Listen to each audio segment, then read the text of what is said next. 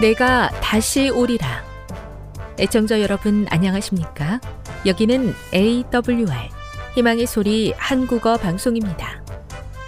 본 방송은 천국 복음을 온 세상에 전파하기 위해 제7일 안식일 예수 재림교회가 설립한 세계 방송망입니다. AWR 희망의 소리는 유럽, 라틴 아메리카, 아프리카, 러시아, 아시아의 방송망을 통해 전 세계에 복음을 전파하고 있습니다. AWR 아시아 희망의 소리 방송국은 한국어 방송을 매일 5시간씩 송출하고 있습니다. 희망의 소리 방송은 인터넷과 스마트폰을 통해서도 언제나 청취하실 수 있습니다. 들으실 수 있는 인터넷 주소는 awr.org입니다. 유튜브로는 awr 코리아로 검색하시면 됩니다.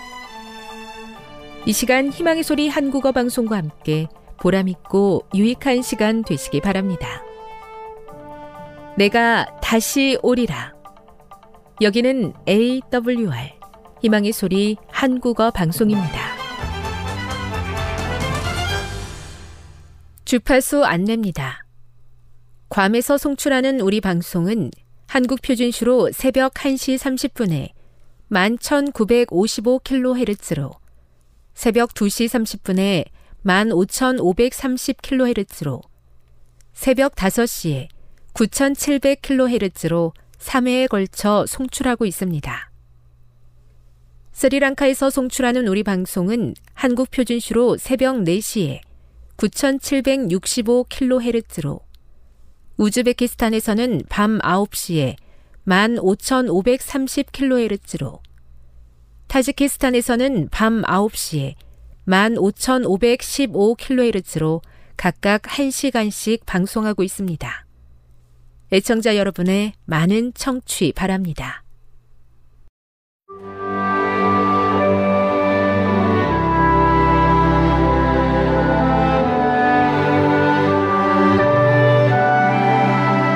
읽어주는 교과 다섯째 날 7월 13일 목요일 예수, 만물, 그리고 그의 교회 초기 기독교인들은 시편 110편 1절에서 예수님의 높임에 대한 예언을 보았다. 예수께서 내 주에게 말씀하시기를 내가 내 원수들로 내 발판이 되게 하기까지 너는 내 오른쪽에 앉아 있으라 하셨도다. 그들은 시편 8편도 같은 방식으로 읽었는데 하나님께서 만물을 그의 발 아래, 즉 인자의 발 아래 두셨다고 단언하였다. 하늘에 있는 어둠의 권세가 자신들을 머리 위에서 위협하는 것을 알면서도 그들은 그 권세가 그리스도의 발 아래 있다는 진리를 붙잡았다. 만물을 그의 발 아래에 두신 아버지께서 그를 만물 위에 교회의 머리로 삼으셨다는 사실을 주의 깊게 살펴보라. 이것을 그분을 모든 것 위에 머리가 되게 하사 교회를 위해 주셨다와 비교해 보라. 만물은 보편적이고 포괄적인 용어이지만 바울은 여전히 에베소서 1장 21절에 언급된 권세들을 염두에 두고 있다. 우주적, 초자연적, 영적인 힘을 포함한 모든 만물은 그리스도의 발 아래 있으며 그분께 복종한다. 그리스도를 우주의 보좌로 높이심과 그분께서 하늘과 땅의 모든 것을 다스리시는 것이 그분의 교회에 어떤 유익을 제공하는가? 하나님께서는 그리스도로 모든 악한 권세를 이기게 하셨다. 그리스도와 밀접하게 동일시되고 그분으로부터 필요한 모든 것을 공급받는 교회에는 그 원수들에 대한 승리가 보장되어 있다. 부활, 그리고 모든 우주적 권세들보다 높임 받으신 그리스도에게서 나타난 하나님의 권능이 교회를 위해 역사한다. 하나님께서는 그분의 몸이라고 불릴 만큼 그분과 연합되어 있는 교회에 승리하신 그리스도를 주셨다. 우리 신자들이 어떻게 하면 높임을 받으신 그리스도를 알고 삶에서 하나님의 능력을 경험할 수 있을까? 바울은 이것이 일어나는 작용 원리나 전략을 직접적으로 언급하지는 않았다. 그러나 이 구절이 기도 보고서의 일부라는 사실은 시사하는 바가 크다. 바울은 하나님께서 자신의 기도에 응답하실 것을 믿는다. 그는 그리스도 안에서 드러난 하나님의 능력을 찬양하고 그 능력이 신자들의 삶에 적극적으로 역사하기를 강구한다. 교훈입니다. 모든 권세를 이기시고 다스리시는 그리스도의 삶에 나타난 권능이 그를 머리로 삼은 교회에도 역사한다. 이것은 그리스도인의 기도와 연결되어 있다. 묵상. 그대가 직접 경험하거나 공동체 가운데서 발견하는 기도의 능력에 대해 묵상해 보십시오. 적용. 일상의 기도가 어떻게 우리를 예수님 안에서 우리에게 주어진 능력에 더 가까이 이끌 수 있겠습니까? 영감의 교훈입니다. 받으신 슬픔과 치욕보다 더 큰 기쁨과 영광. 아버지 하나님과 아들 예수님께서 인류를 위하여 베푸신 큰 희생이 분명히 제시되었다. 그리스도께서 당신의 정당한 지위를 차지하고 정사와 권세와 모든 이름 위에 뛰어난 영광을 받으실 때가 왔다. 그리스도께서 십자가의 굴욕을 참으시고 부끄러움을 개의치 않으신 것은 당신 앞에 있는 즐거움, 곧 많은 아들들을 영광으로 인도하는 즐거움을 위해서였다. 그 슬픔과 치욕은 상상할 수 없을 만큼 컸지만 기쁨과 영광은 그보다 더 컸다. 각시대 대쟁투 671 주님, 세상 원리대로 흘러가는 듯한 일상 속에서 세상을 따라가는 듯한 이들의 삶 속에서 권능으로 역사하여 주시옵소서. 만물이 복종하는 놀라운 예수님의 이름 앞에 우리의 삶과 기도 제목들과 도전들도 다스려지도록 하여 주시옵소서.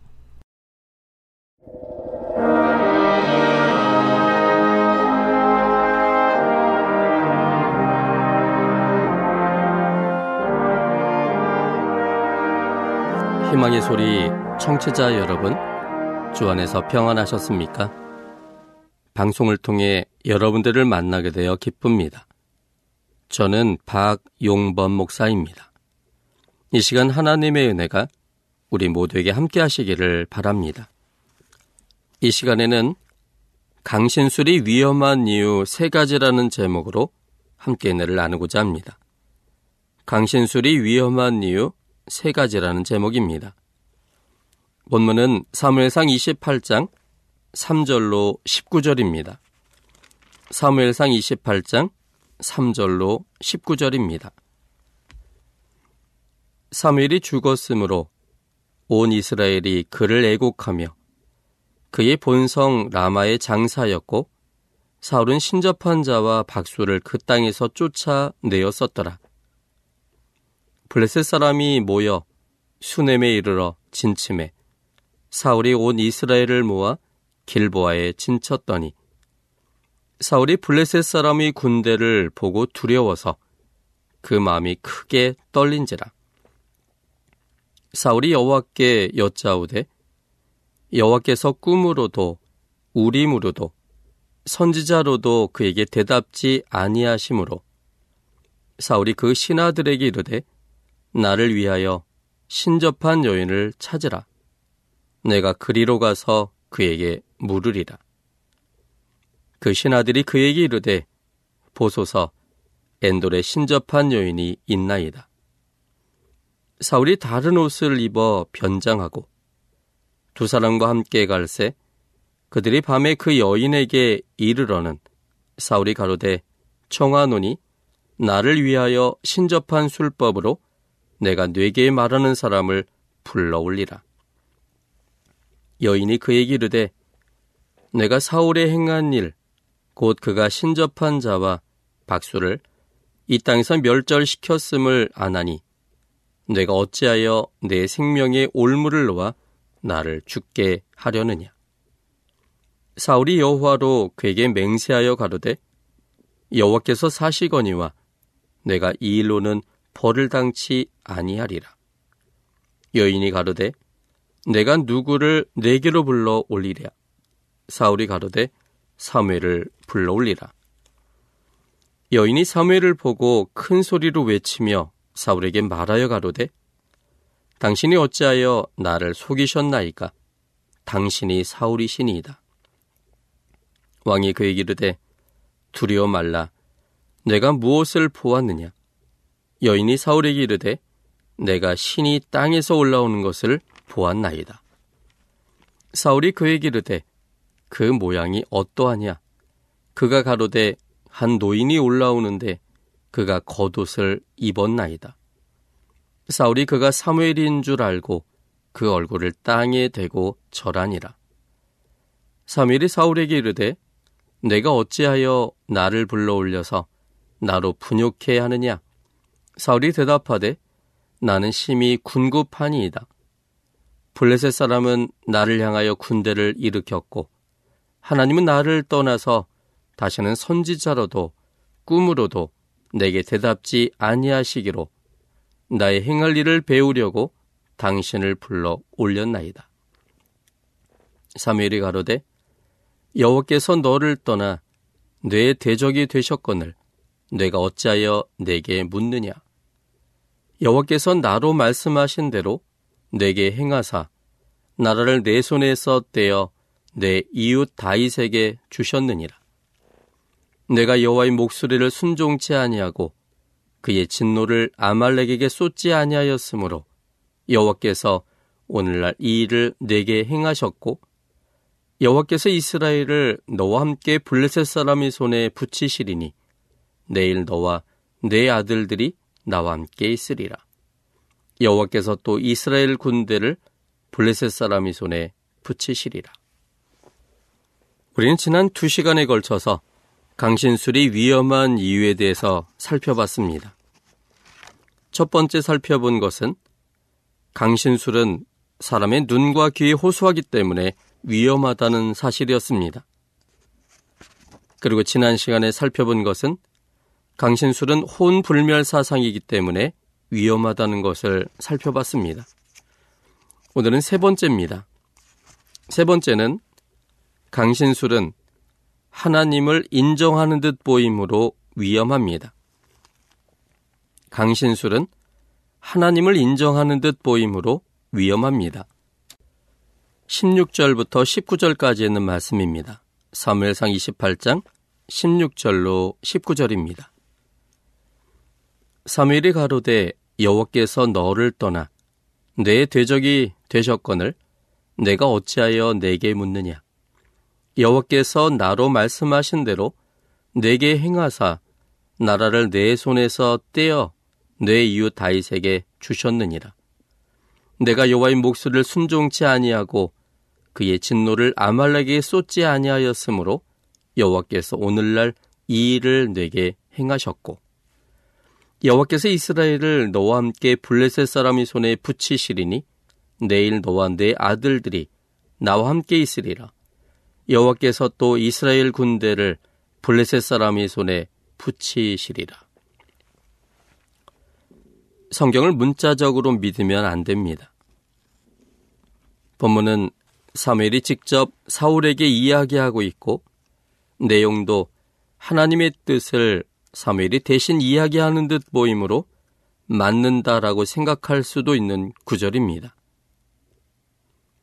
하나님의 뜻을 전달하는 듯이 보여지므로 강신술이 위험한 것입니다. 강신술은 사단과 3분의 1이 악한 천사들이 하는 일이므로 거짓이라고 말할 수 있어야 합니다. 아무리 내용이 맞고 모습이 맞고 똑같은 목소리로 이야기한다 할지라도 거짓이라고 말할 수 있어야 합니다.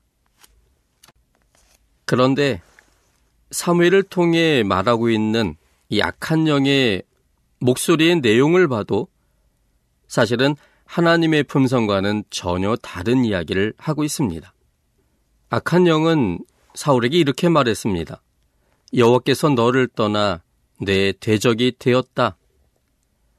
그렇게 대적이 된 이유는 너가 여호와의 목소리를 순종치 아니하고 그 진노를 아말렉에 쏟지 아니하였기 때문에 여호와께서 오늘날 이 일이 너에게 이렇게 임하도록 행하셨다라고 말하고 있습니다. 이 말이 사실일 수 없는 이유는 여호와 하나님은 조건적 사랑을 하시는 분이 아니라 절대적 사랑을 하시는 품성의 하나님이시기 때문입니다. 하나님은 여호와의 목소리를 순종치 아니하고 하나님의 진노를 아말렉에 쏟지 아니했기 때문에 사울을 떠나는 그러한 선택을 하실 수 없으십니다. 왜냐하면 여호와의 목소리를 순종하든지 안 하든지는 그것이 시험의 대상이 되지 않고 하나님께서 사울에게 주신 의지의 자유의 영역 속에 있기 때문입니다. 하나님께서 사울에게 주신 의지의 자유는 하나님의 목소리를 순종하든 안 하든 어떤 것이는 선택할 수 있는 능력입니다.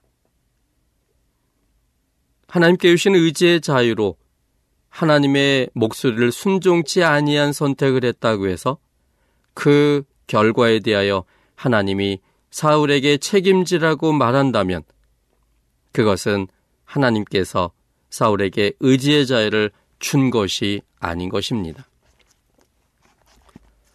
요한복음 12장 47절에 있는 말씀입니다. 요한복음 12장 47절 사람이 내 말을 듣고 지키지 아니할지라도 내가 저를 심판하지 아니하노라. 내가 온 것은 세상을 심판하려 함이 아니요 세상을 구원하려 함이로라. 사람이 예수님 말을 듣고 지키지 아니할지라도 예수님은 저를 정지하지 않겠다고 말씀하셨습니다. 왜 그렇습니까? 사람이 예수님의 말을 듣고 지키든 안 지키든 그것은 하나님께서 그를 시험하는 조건이 아니라 하나님께서 사람에게 주신 의지의 자유의 영역이기 때문입니다. 하나님께서 사람에게 주신 의지의 자유의 영역은 하나님의 말씀을 듣고 순종할 수도 있고 하나님의 말씀을 들었지만 순종하지 않을 수 있는 자유입니다. 하나님이 주신 의지의 자유로 어떤 것을 선택하든 하나님은 그 선택을 인정하기 때문에 사람들에게 의지의 자유를 주시는 것입니다. 그런데 사람들이 하나님 주신 의지의 자유로 하나님의 말을 듣지 않고 하나님을 거부하는 선택을 한다면 그러한 선택을 할 수는 있지만 그 선택의 결과는 결국 생명이신 하나님과의 분리를 가져오게 됩니다. 하나님과 분리되면 스스로 생명이 없는 사람들은 결국 죽을 수밖에 없습니다. 하나님께서 사랑을 쏟아주기 위해서 만드신 사람이 하나님을 거절함으로 사망 속에 놓여지게 될 때, 그를 창조하신 하나님의 사랑은 그를 그냥 두고 싶지 않으십니다. 그래서 그를 찾아가시는 겁니다. 그의 선택이 하나님과의 분리이며 그것의 결과가 영원한 사망이기 때문에 생명을 주고 싶은 하나님이기 때문에 그를 찾아오셔서 하나님의 사랑이 무엇임을 가르쳐 주고 그 사랑에 감동하여 하나님을 다시 선택함으로 영원한 생명이 이어지게 하기 위하여 그를 찾아가시는 겁니다. 그래서 요한복음 12장 47절에 있는 말씀처럼 내 말을 듣고 지키지 아니할지라도 내가 저를 심판하지 아니할 뿐만 아니라 그를 찾아가시는데 그 이유는 정죄하거나 심판하려 함이 아니라 그를 구원하기 위하였다고 말하고 있는 것입니다. 그러므로 하나님께 주신 의지의 자유를 생각해 볼 때 그것은 조건을 거는 그러한 하나님이 아님이 분명합니다. 사단에게 주신 의지의 자유로 하나님을 받아들이지 않고 순종하지 않았기 때문에 그를 벌주기 하여 떠났다면 그것은 하나님다운 모습이 아닌 것입니다. 그런데 사무엘의 모습을 통해 말하고 있는 악한 영은 그가 하나님의 품성을 이해한 대로 절대적 사랑이 아닌 상대적 사랑으로 이해한 그대로로 지금 왜 사울이 하나님으로부터 떨어졌는지를 설명하는데 그래서 너가 여호와의 목소리를 순종치 아니하고 하나님의 진노를 아말렉에 쏟아내지 아니했기 때문에 하나님께서 너를 버리셨다고 설명하고 있는 것입니다. 내용 자체로 봐도 이 사무엘을 통해 말하고 있는 악한 영의 생각은 거짓인 것입니다. 그러므로 우리는 사단이 말하는 모든 내용이 똑같은 목소리를 이야기한다 할지라도 그리고 언뜻 글자대로의 모습처럼 성경의 내용을 말하고 있는 것으로 말한다 할지라도 그것이 그것을 말하는 사람이 거짓이기 때문에 거짓이라고 말할 수 있어야 하는 것입니다. 분석적으로 접근하려다가는 악한 영에 의해서 사로잡히게 됩니다. 강신술에 대한 최상의 방어책은 피하는 것입니다. 마태음 24장 24절로 25절에 있는 말씀을 보겠습니다. 거짓 그리스도들과 거짓 선지자들이 일어나 큰 표적과 기사를 보이어 할 수만 있으면 택하신 자라도 미혹하게 하리라. 보라 내가 너에게 미리 말하였노라. 택하신 자들도 미혹될 수 있습니다. 그것은 너무나 완벽한 모습으로 미혹하는 일이기 때문입니다. 진짜처럼 보이는 가짜기 때문입니다. 그러므로 그것에 대하여 분석적 접근보다는 강신술에 대한 최상의 방어책은 그 자리를 피하는 것입니다. 사단은 택하신 자들도 미혹하기 위하여 성도들이 가장 안심하는 하나님이나 성경, 교회 등으로 미혹하기도 합니다. 고린도서 11장 14절에 있는 말씀입니다. 고린도서 11장 14절입니다. 이것이 이상한 일이 아니라 사단도 자기를 광명의 천사로 가장하나니. 사단은 자기를 광명의 천사로 가장할 수 있습니다. 그래서 보여지는 천사처럼 아름답고 순결한 모습을 그저 눈에 보이는 대로 받아들이면 사단의 미혹 속에 빠져 들어간다는 사실입니다. 베드로 전서 5장 8절에 있는 말씀입니다. 베드로 전서 5장 8절 근신하라 깨어라 너희 대적 마귀가 우는 사자같이 두루다니며 삼킬 자를 찾나니 마귀는 먹이를 찾는 사자처럼 두루다니면서 삼킬 만한 자를 공격한다고 그랬습니다. 그러므로 성도들이 안심할 만한 것들을 기초로 사람들을 미혹하고 결국은 사람들을 영원한 사망 속에 빠뜨려 버리는 것입니다. 요한계시록 13장입니다. 심지어는 하늘에서 불이 내려오는 그러한 이적도 연출합니다. 요한계시록 13장 13절 14절 큰 이적을 행하되 심지어 사람들 앞에서 불이 하늘로부터 땅에 내려오게 하고 짐승 앞에서 받은 바 이적을 행함으로 땅에 거하는 자들을 미혹하며 여기 큰 이적까지 행했습니다. 심지어는 사람들 앞에서 불이 하늘로부터 땅에 내려오게 하는 그런 이적도 행할 수 있습니다. 불이 하늘에서 땅으로 내려올 때 사람들은 그것을 볼 때 그 일을 하는 분은 하나님이라고 믿습니다. 눈에 보이는 대로 믿기 때문에 그래서 미혹당하는 것입니다. 하나님을 빙자하여 말한다 할지라도 성경 말씀을 전해준다 할지라도 이적과 기적을 본다 할지라도 그리고 예언을 말한다 할지라도 뿐만 아니라 죽은 사람이 일어나 말하는 것이라 할지라도 그것이 하나님의 품성에 상반되는 것이라면 그것은 모두 거짓입니다. 하나님의 진리의 백성들을 미혹하고 없애기 위해 가장 하나님 편처럼 보이던 카톨릭을 통해 역사했던 중세기의 역사를 우린 눈여겨 보아야 합니다. 이 일을 위해서는 가톨릭이 세력을 갖추고 사람들의 인기를 얻고 그래서 교회가 커지고 사람들이 몰려와도 사단은 두려워하는 대신 기뻐합니다.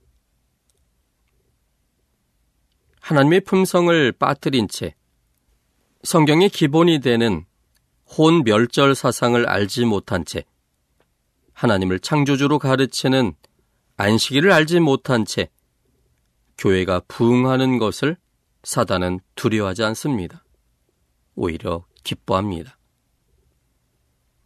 인본주의 사상에 빠지고 휴머니즘에 빠져서 구제사업이나 인권, 환경운동에 주도하는 교회거나 정치적인 입김을 강화하여 교회의 이익을 대변하는 교회들이 많아질 때 사단은 두려워하는 대신에 오히려 기뻐합니다.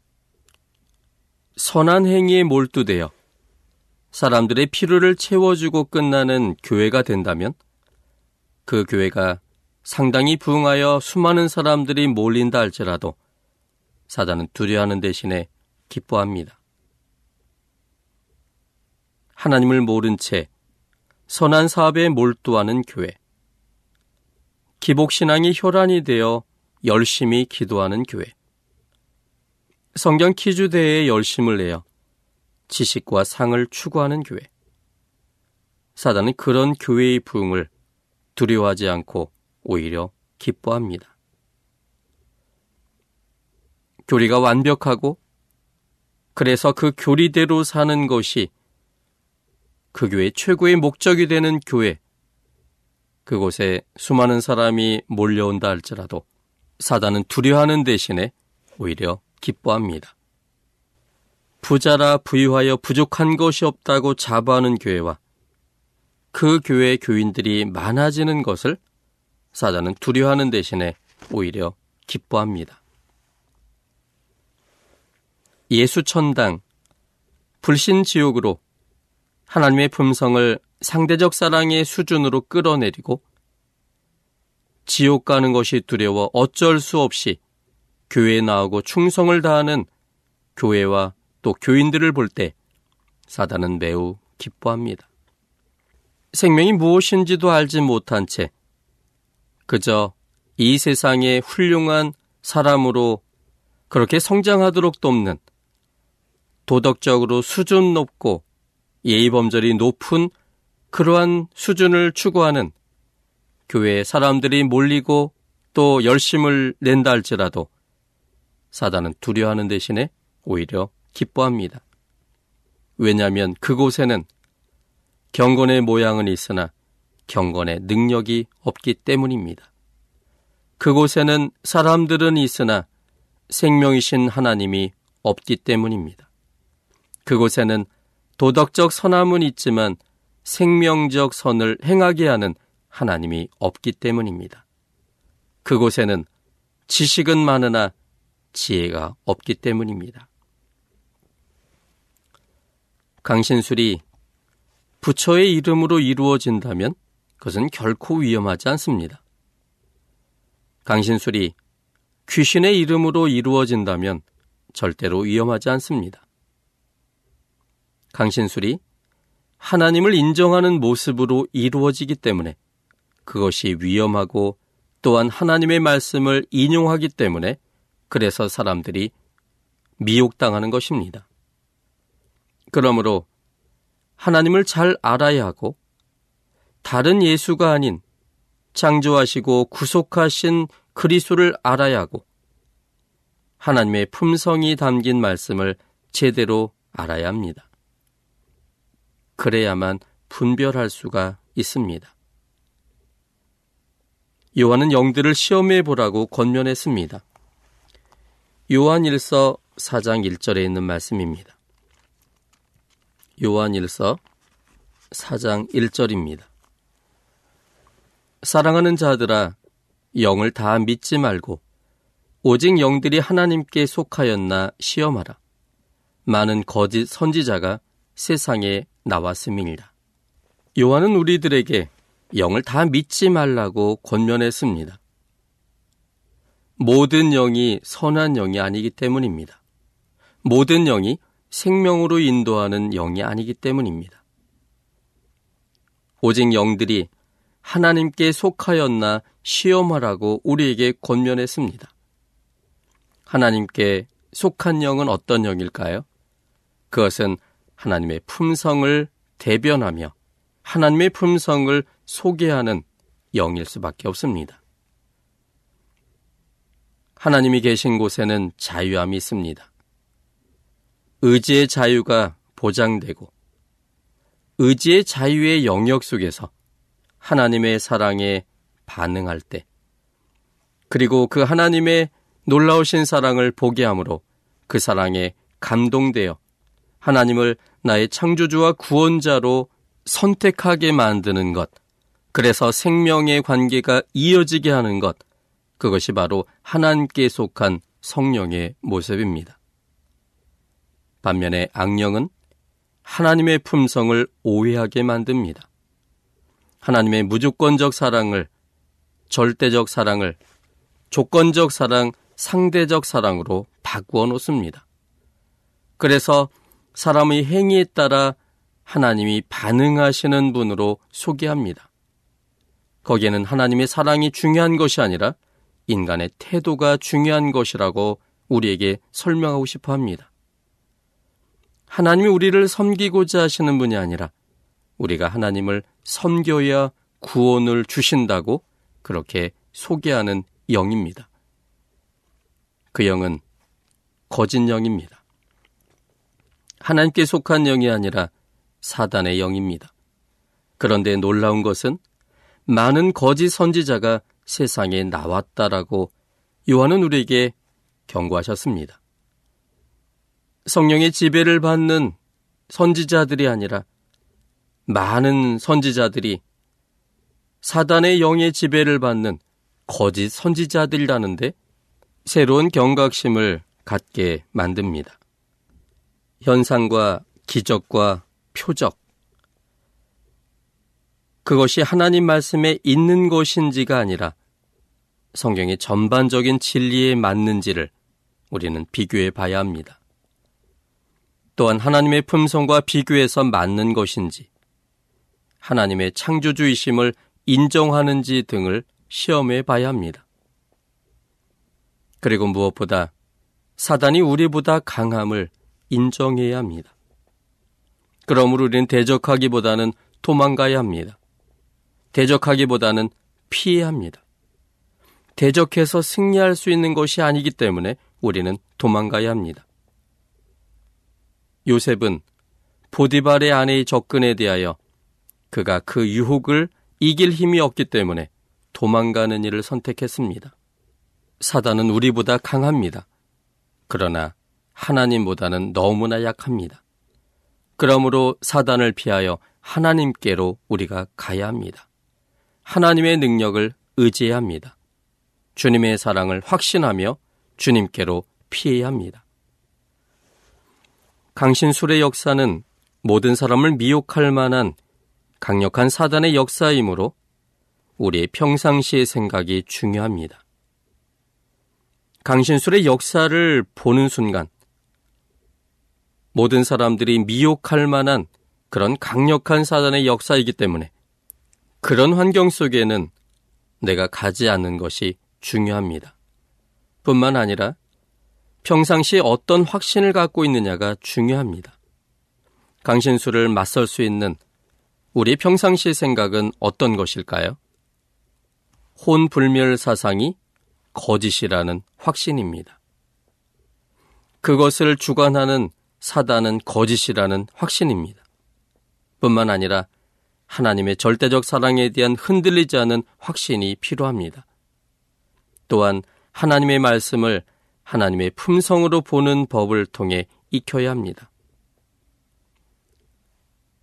그러므로 강신술의 역사가 일어나는 그런 장소에 우리가 일부러 찾아가는 것은 스스로가 올무에 빠지는 매우 어리석은 일입니다. 점 보는 곳, 무당 굿하는 곳, 병 고치는 그런 집회 장소, 이적이 일어나는 집회, 이설 집회 등등. 이러한 곳에는 악한 영의 역사가 너무나 강력하기 때문에 우리가 그곳에는 가지 않도록 해야 합니다. 지난 두 시간과 오늘에 걸쳐서 우린 강신술의 위험성에 대해서 살펴봤습니다.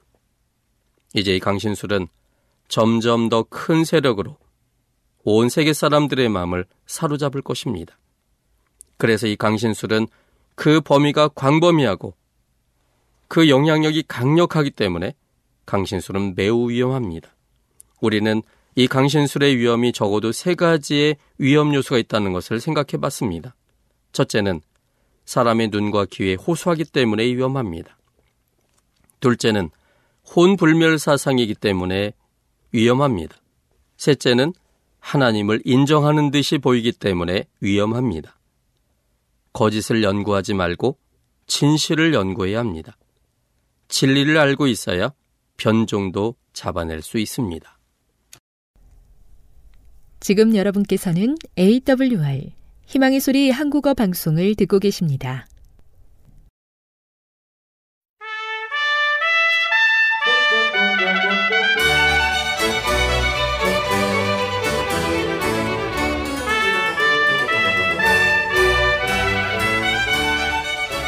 여러분 안녕하십니까? 걸어서 성경 수호로 시간입니다. 목사님 안녕하세요. 안녕하세요. 네, 목사님께서 지난 시간에 이 무기또와 관련된 우리 성경의 아마겟돈 전쟁을 아주 자세하게 저희들에게 말씀해 주셨습니다. 그래서 이 아마겟돈 전쟁 그동안 이해하지 못했던 부분들을 저희들이 새롭게 그리고 정확하게 깨달았다고 생각합니다. 목사님 그 그러면 무기또를 이렇게 지나서 또 다른 여행지로 옮기셨을 텐데요. 예. 그곳이 어디인지 저희들 궁금하거든요. 좀 말씀해 예. 주시면 감사하겠습니다. 고맙습니다.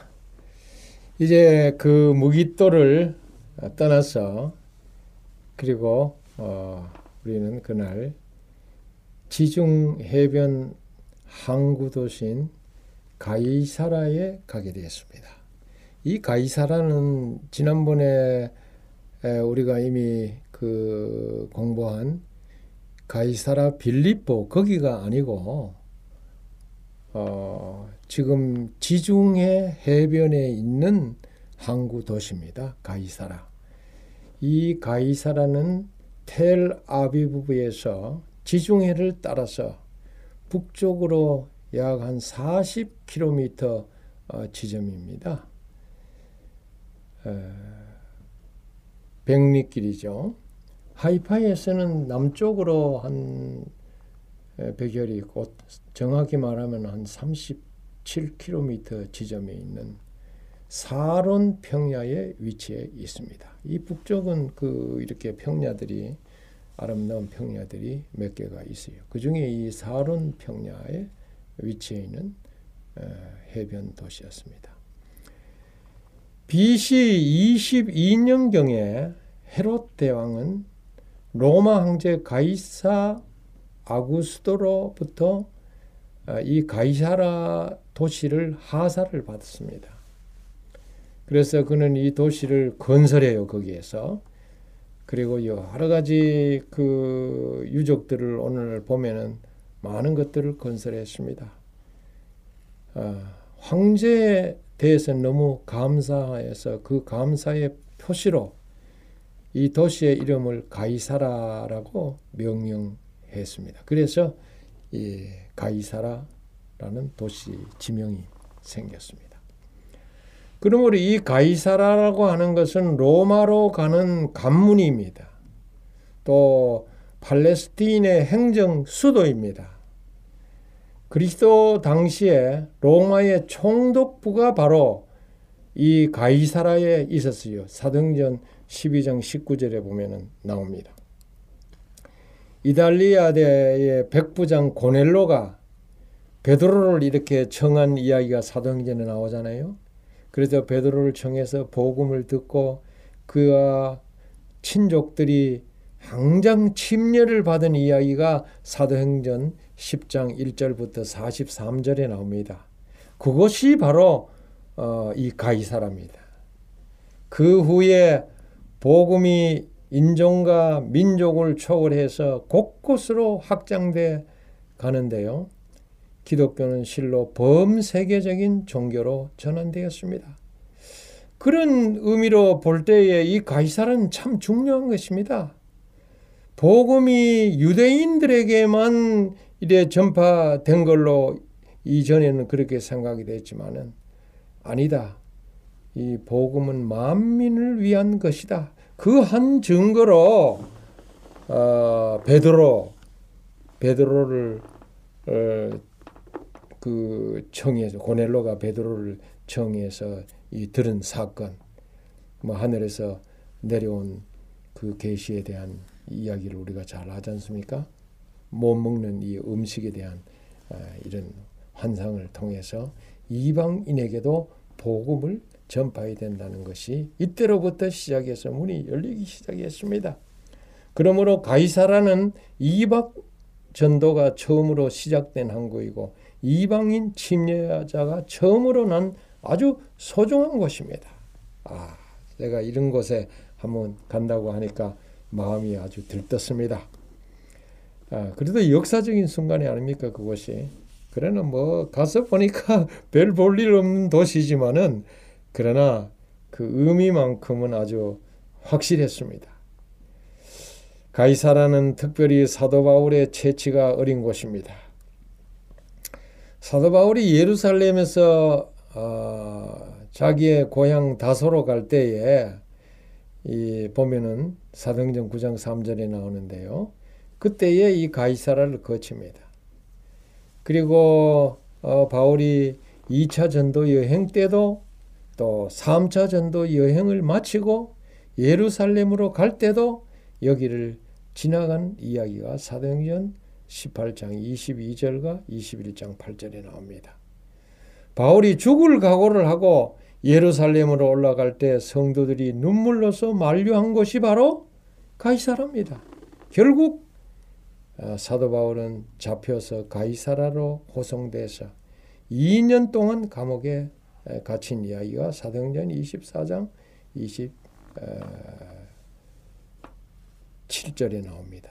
그러나 바울은 황제의 재판을 요구하면서 아, 나는 로마로 가겠다고 그렇게 그 호소를 했어요. 그래서 로마로 향할 수밖에 없었습니다. 그게 바로 이 항구로서 다시 돌아올 수 없는 어, 그에게 마지막 여정이었습니다. 그래서 이 가이사를 꼭 우리가 들려볼 필요가 있어요. 사도 바울과 아주 연관되어 있는 중요한 어, 도시이기 때문에 그렇습니다. 가이사라에 가서 보니까 그 몇 가지 유적들이 지금도 남아 있어요.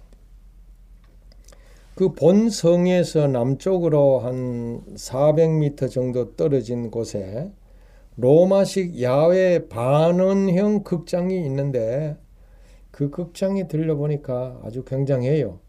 높이 한 20여 미터의 계단식 좌석이 있었습니다. 보존 상태가 지금까지도 그야말로 완벽해요. 그래서 지금도 매년 여름에는 국제적인 규모의 이스라엘 음악제가 바로 이 야외 반영 극장에서 어, 열린다고 합니다. 바닷바람이 이 지중해에서 간중석으로 불어왔습니다. 그곳에다가 이 아주 과학적으로 어, 이그 반원형 극장이 잘 건축되어 있기 때문에 이 음향 기기가 없어도 무대의 음악이 아주 잘 들리는 곳입니다. 한번 시험해 봤어요. 저는 그 무대에 가서 앉아 있고 우리 중에 몇 분이 무대에 올라가서 열심히 어, 노래를 불렀습니다. 자기 나름대로 막 멋지게 열창을 했는데 저쪽 그 해중석에서 앉아 보니까 바람이 이 지중해 쪽에서 이렇게 불어오기 때문에 정말 잘 들렸습니다.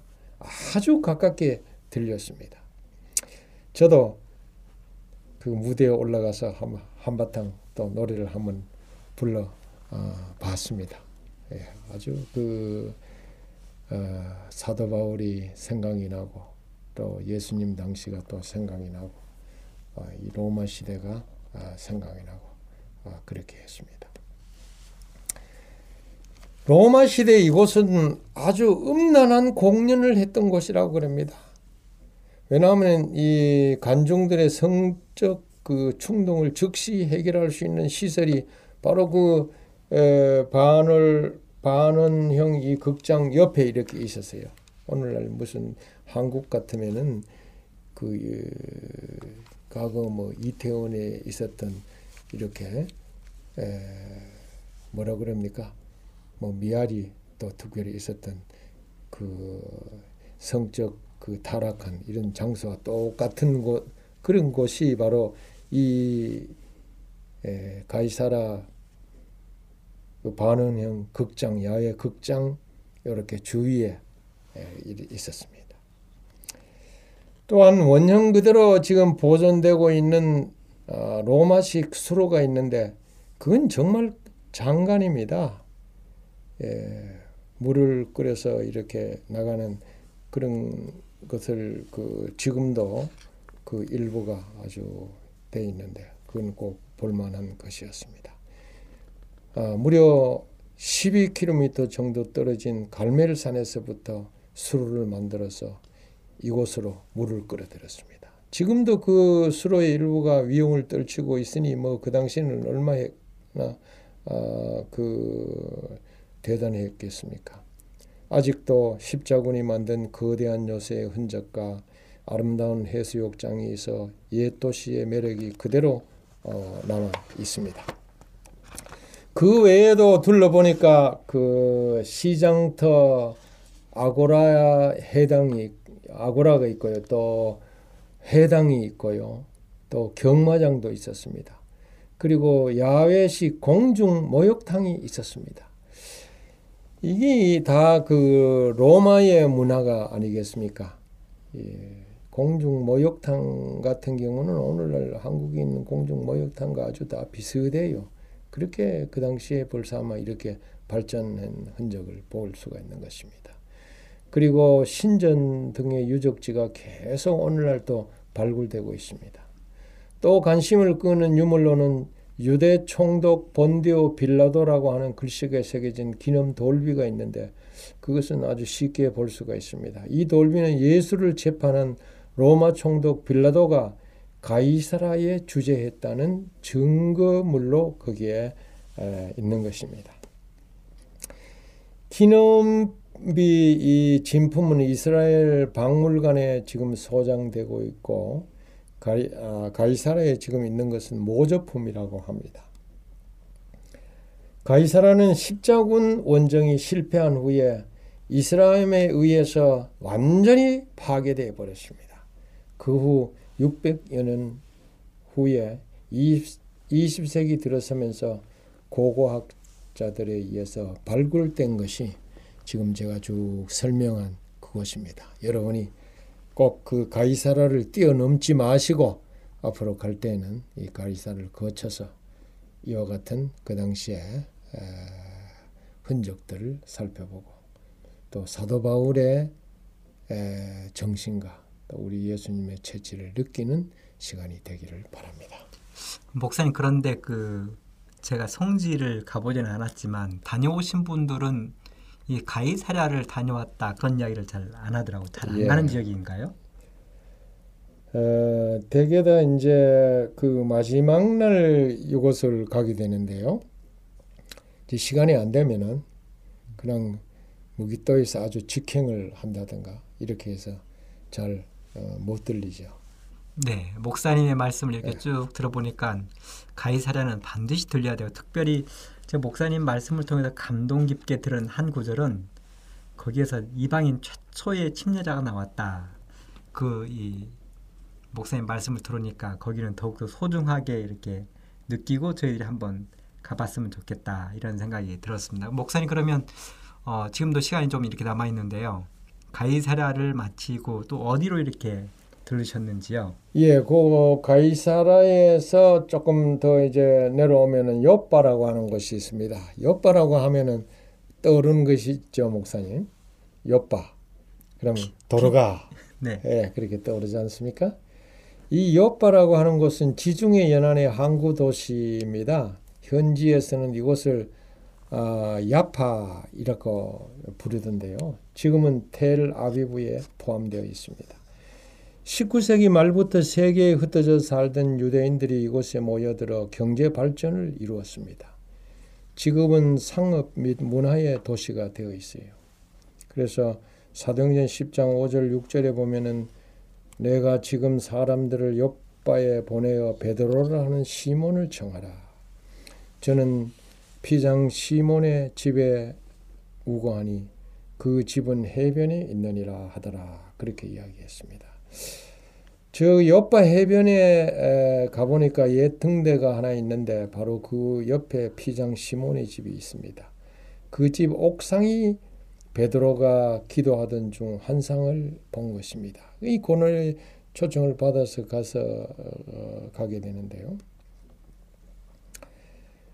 그래서 그 베드로가 옥상에서 기도하는 중 환상을 본 것을 기념해서 이곳에 베드로 환상 교회라고 어, 있습니다.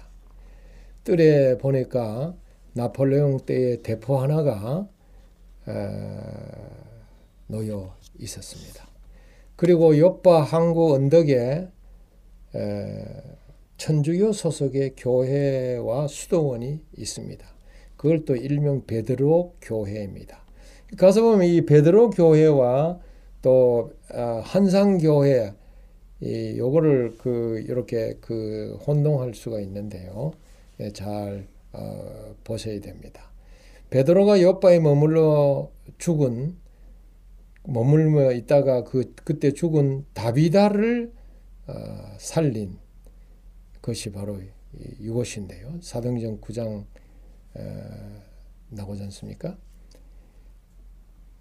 피장 시몬의 집에 머물면서 환상을 본 것을 기념하여 세워진 이 교회가 어, 바로 이 교회라고 제가 이미 말씀을 드렸죠.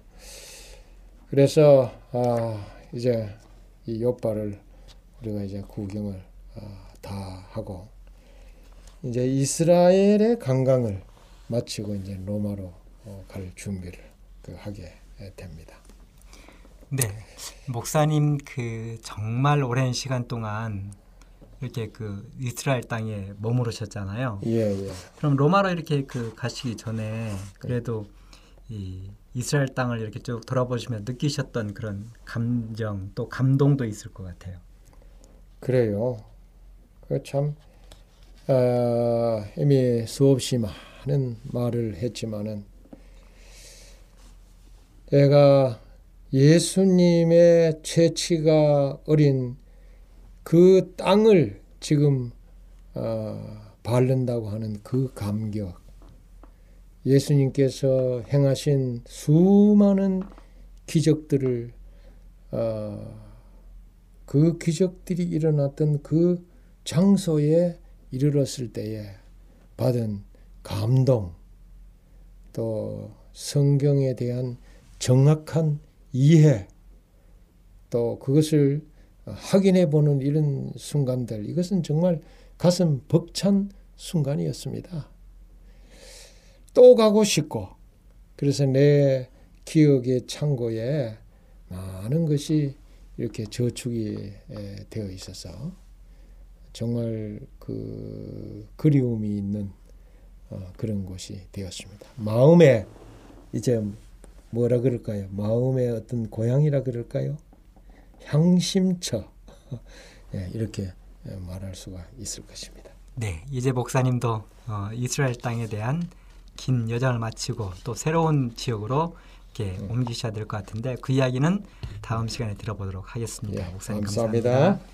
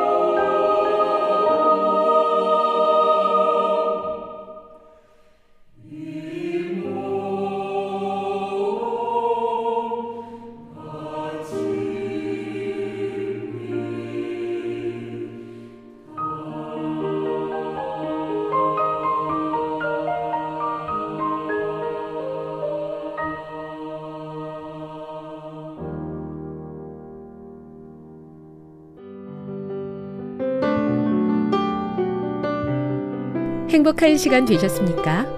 지금까지 여러분께서는 AWR 희망의 소리 한국어 방송을 청취하셨습니다. 방송을 청취하시고 문의를 원하시는 분은 우편번호 02461 대한민국 서울시 동대문구 이문로 1길 11 희망의 소리 방송부 앞으로 편지나 엽서를 보내주시거나 지역번호 02-3299-5296에서 8번으로 전화 주시기 바랍니다.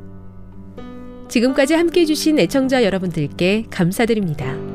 애청자 여러분, 다음 이 시간까지 하나님 안에서 늘 평안하십시오. 감사합니다. 내가 다시 오리라. 여기는 AWR 희망의 소리 한국어 방송입니다.